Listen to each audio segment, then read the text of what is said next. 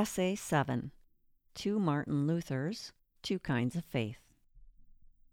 I was raised in the Lutheran faith in a small city in northern Wisconsin.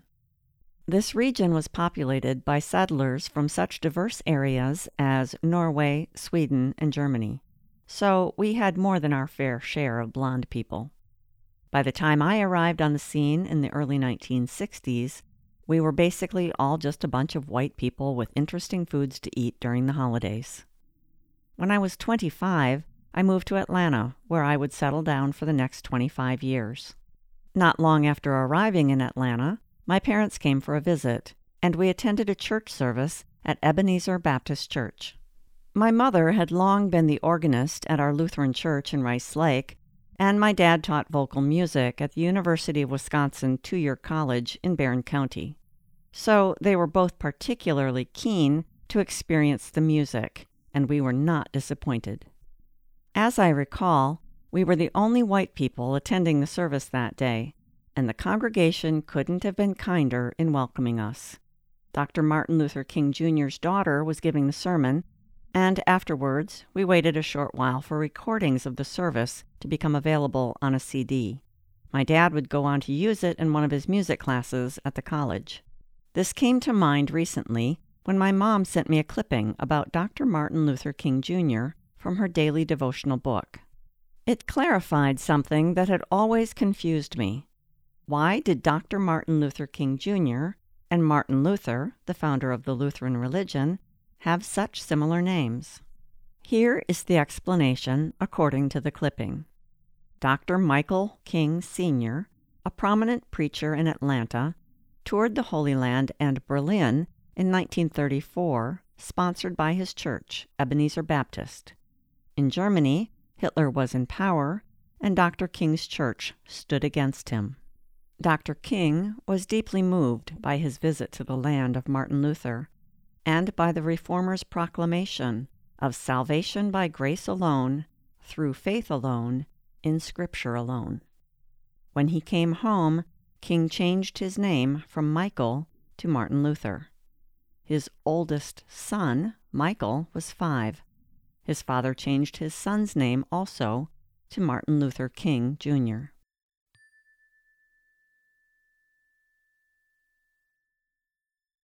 First, we believe. I am struck by the reference to the Lutheran tenet that our faith alone will save us. Most likely, both Dr. King and Dr. Luther understood the deep, unshakable truth about this.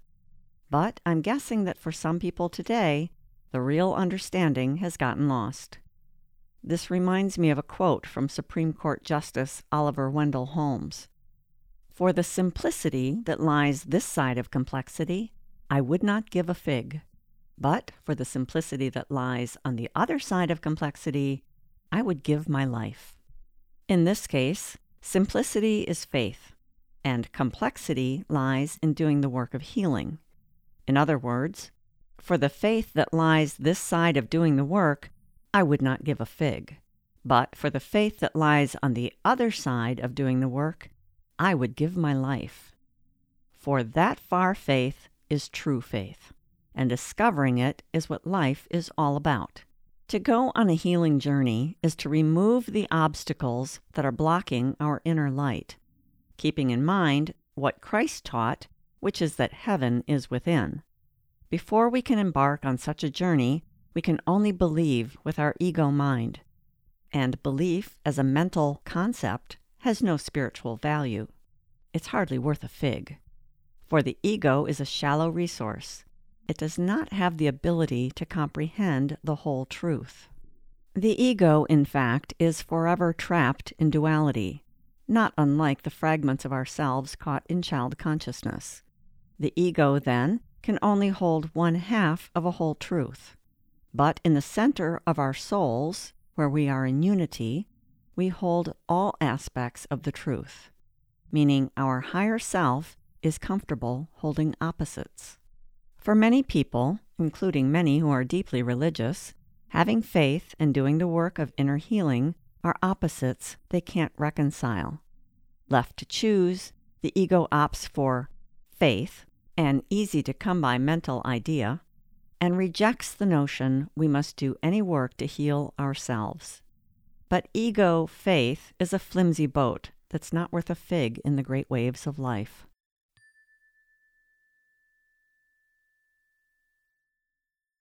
Then we will know. The daily devotional goes on to say Today we remember the founder of our church, Dr. Martin Luther, who died February 18, 1546. His faith in the gospel and his declaration of the free gift of salvation given to us unworthy sinners by grace from God. As the Pathwork Guide teaches, Christ did indeed come to earth in the form of a man named Jesus. His mission was to open the door for all of us to get back to heaven. That was essentially a free gift. But salvation we must work for. For as the guide clearly said, if you do not meet that in you which freezes and paralyzes the living spirit, it is impossible to be moved and lived by the living spirit. We simply cannot transcend duality while living from our ego. To transcend duality, we must discover the living spirit at our core, and then our ego must surrender and learn to live from there. Only then can we have a deep inner knowing of the truth including the truth about how worthy we each are. That's how we save ourselves.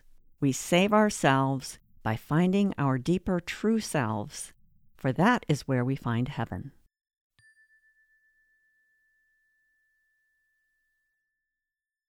Half truths get us nowhere. If we look around, we see that Christianity is in a state of decline. Lutherans are no longer filling the pews. To understand this, we can turn to the Pathwork Guide's teaching about the three principles of evil, one of which is confusion. And few things confuse us more than half truths. More than that, when something is not fully in truth, when we embrace only half of a truth and reject the opposite half, it can't keep growing.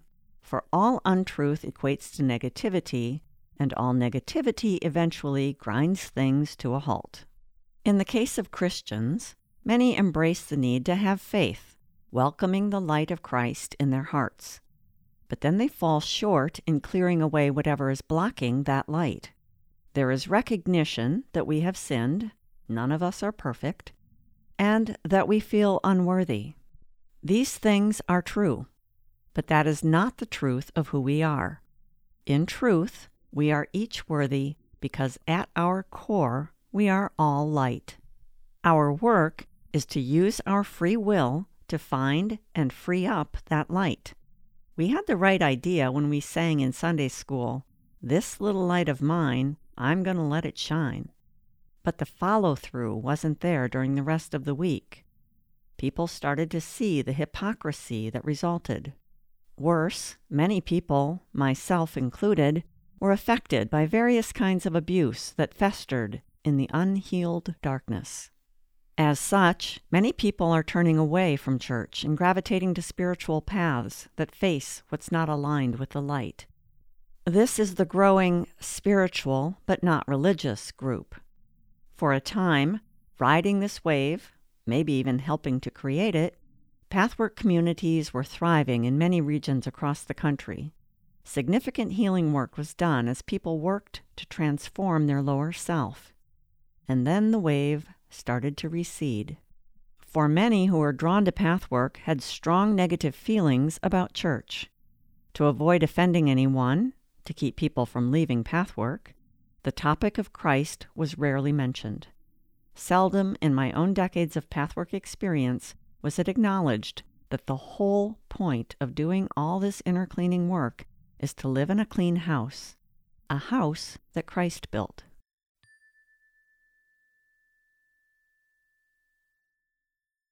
Letting the light of Christ shine.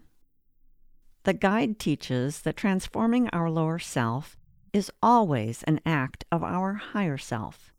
It is our inner light that inspires us to become better. It is our own faith that there could be more to life that compels us to search for deeper meaning. In the end, it will be our willingness to take self responsibility for what disconnects us from our own core that will bring us home to God.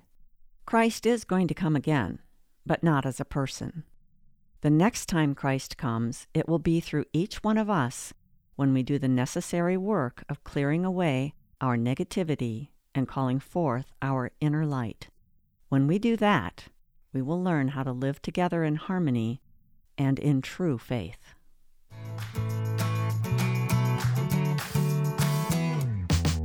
Phoenesse offers a fresh approach to timeless spiritual teachings from the Pathwork Guide.